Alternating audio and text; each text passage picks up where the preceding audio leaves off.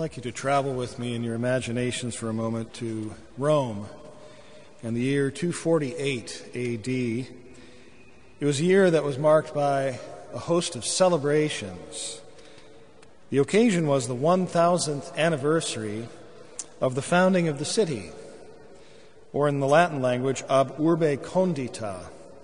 And some scholars, even today, of the ancient world, will refer to the year 753 BC as the year 1 AUC, ab urbe condita, as a way of dating events in the Roman Empire. One difficulty that was faced uh, by the planners of these celebrations, there was a certain dark cloud that, that hung over it that they were trying to avoid acknowledging. And that is that the legends surrounding the city's founding were not always edifying. For example, right at the beginning, there were the twin brothers, Romulus and Remus. They couldn't decide together where to found the city, where to put it. And they're arguing about whether uh, they should put it on the Palatine Hill, which is where Romulus wanted it to go, or on the Aventine Hill, which is where Remus wanted it to go. And uh, in the midst of this dispute, Remus jumped over the wall that Romulus was building to mock him, and so Romulus killed him. And that's the founding of Rome.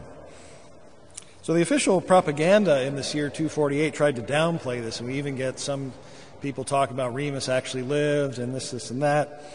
But it's a tall task to undo many centuries of legend. And not only that, I think ancient persons knew very well that there are a lot of stories about the foundation of cities based on a fratricide. For example, the very first city mentioned in the Holy Bible, in the book of Genesis, was founded by Cain, who slew his brother Abel. There's a vague understanding that a city, it's a kind of a dangerous place. Uh, you have all kinds of people living together, and that it's when you live together in close proximity, you can ask the brothers about this. You don't always get along, right? So it's helpful to have an enemy outside that you can kill and keep at bay and make everybody feel good about at least not being that person, right? So Remus did the trick at the beginning. The problem is with this approach to unity, is that you need new victims from time to time. And so as Rome grew, her enemies multiplied. And at the time we're concerned, at the moment, you know, 248 AD, who were the enemies? Well, the Christians, for one. They were among the, lucky ones who could be trotted out whenever there was need to uh, reignite civic fervor. And the, actually, the second half of the third century uh, were two of the most important persecutions of Christians under the emperors Decius and Diocletian.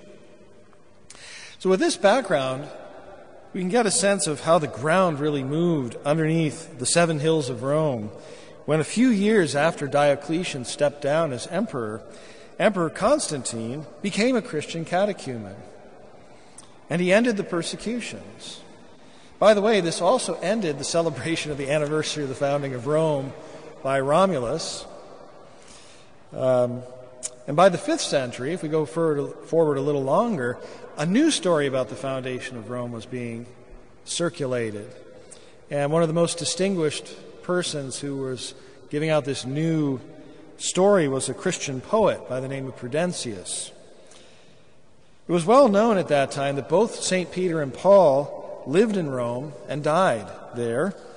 St. Peter, as a non Roman, was crucified. That was the uh, public execution of those who were enemies of the state who were not citizens.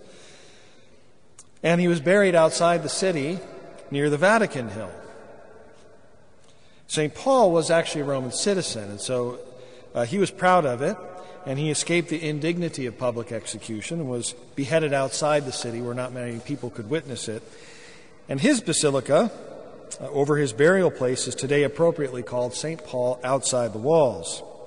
But to return to Prudentius, who's four centuries after Peter and Paul, and thinking about them, and Prudentius was a Roman citizen, one part of the elite class, in fact, and he wrote many histories of Rome.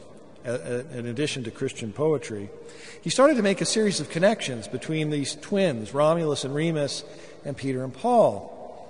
And there's a mysterious reference in the book of Revelation to uh, two men prophesying in Rome. This is in the 11th chapter, giving witness to Christ. And the city is given the allegorical name of Sodom and Egypt, but we know that the author of Revelation is talking about Rome. And these two witnesses are then put to death. And then they are raised from the dead and they ascend to heaven. This all happens in that 11th chapter. Probably the author, many people think it was St. John who wrote Revelation, was thinking about Peter and Paul, that he knew them, that he knew about the persecutions going on at the time. Certainly, Prudentius thinks that's who he's talking about. And he sees them as founding the new city of Rome, the city which had, against all probabilities, become Christian by this time. And I find it interesting when we look, you, you hear these uh, two witnesses being put to death, rising from the dead and ascending to heaven. You think right away of Jesus, right? It's very interesting how Peter and Paul both follow and imitate Jesus in their lives and in their deaths. So they're both, all three of them are put to death by Rome, by the greatest colossus of earthly power known at the time. And then, as so often happens in the church's history, uh, it's those who are put to death by worldly power that end up founding the heavenly city. So Jesus died outside the walls of Jerusalem to found the new Jerusalem, the heavenly one. Peter and Paul were buried outside of the city of Rome and founded a new kind of Rome, a heavenly one, the church, as it were, the church militant.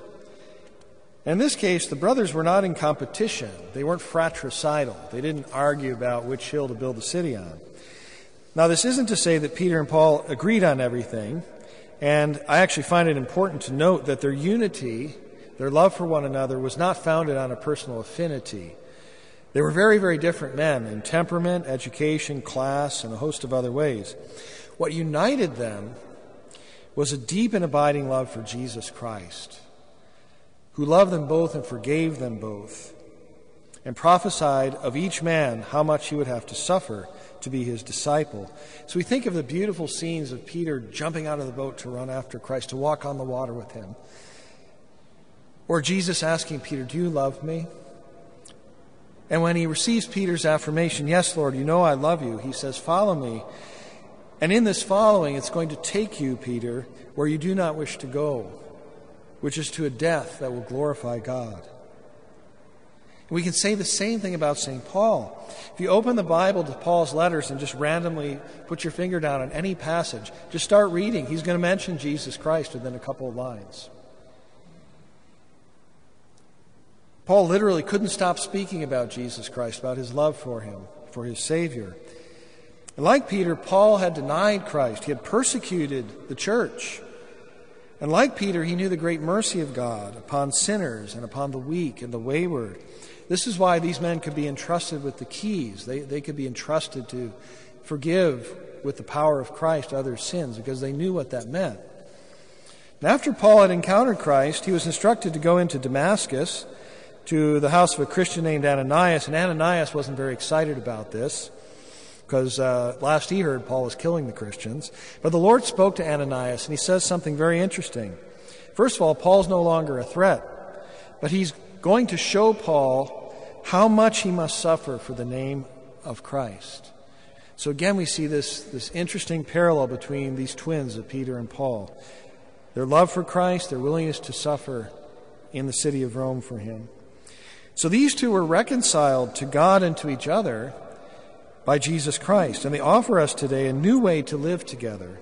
Not based in just personal preference or affinity. I just happen to like you, or I, I need to find a way to like you. Need to find a way to like me. Let me put it that way.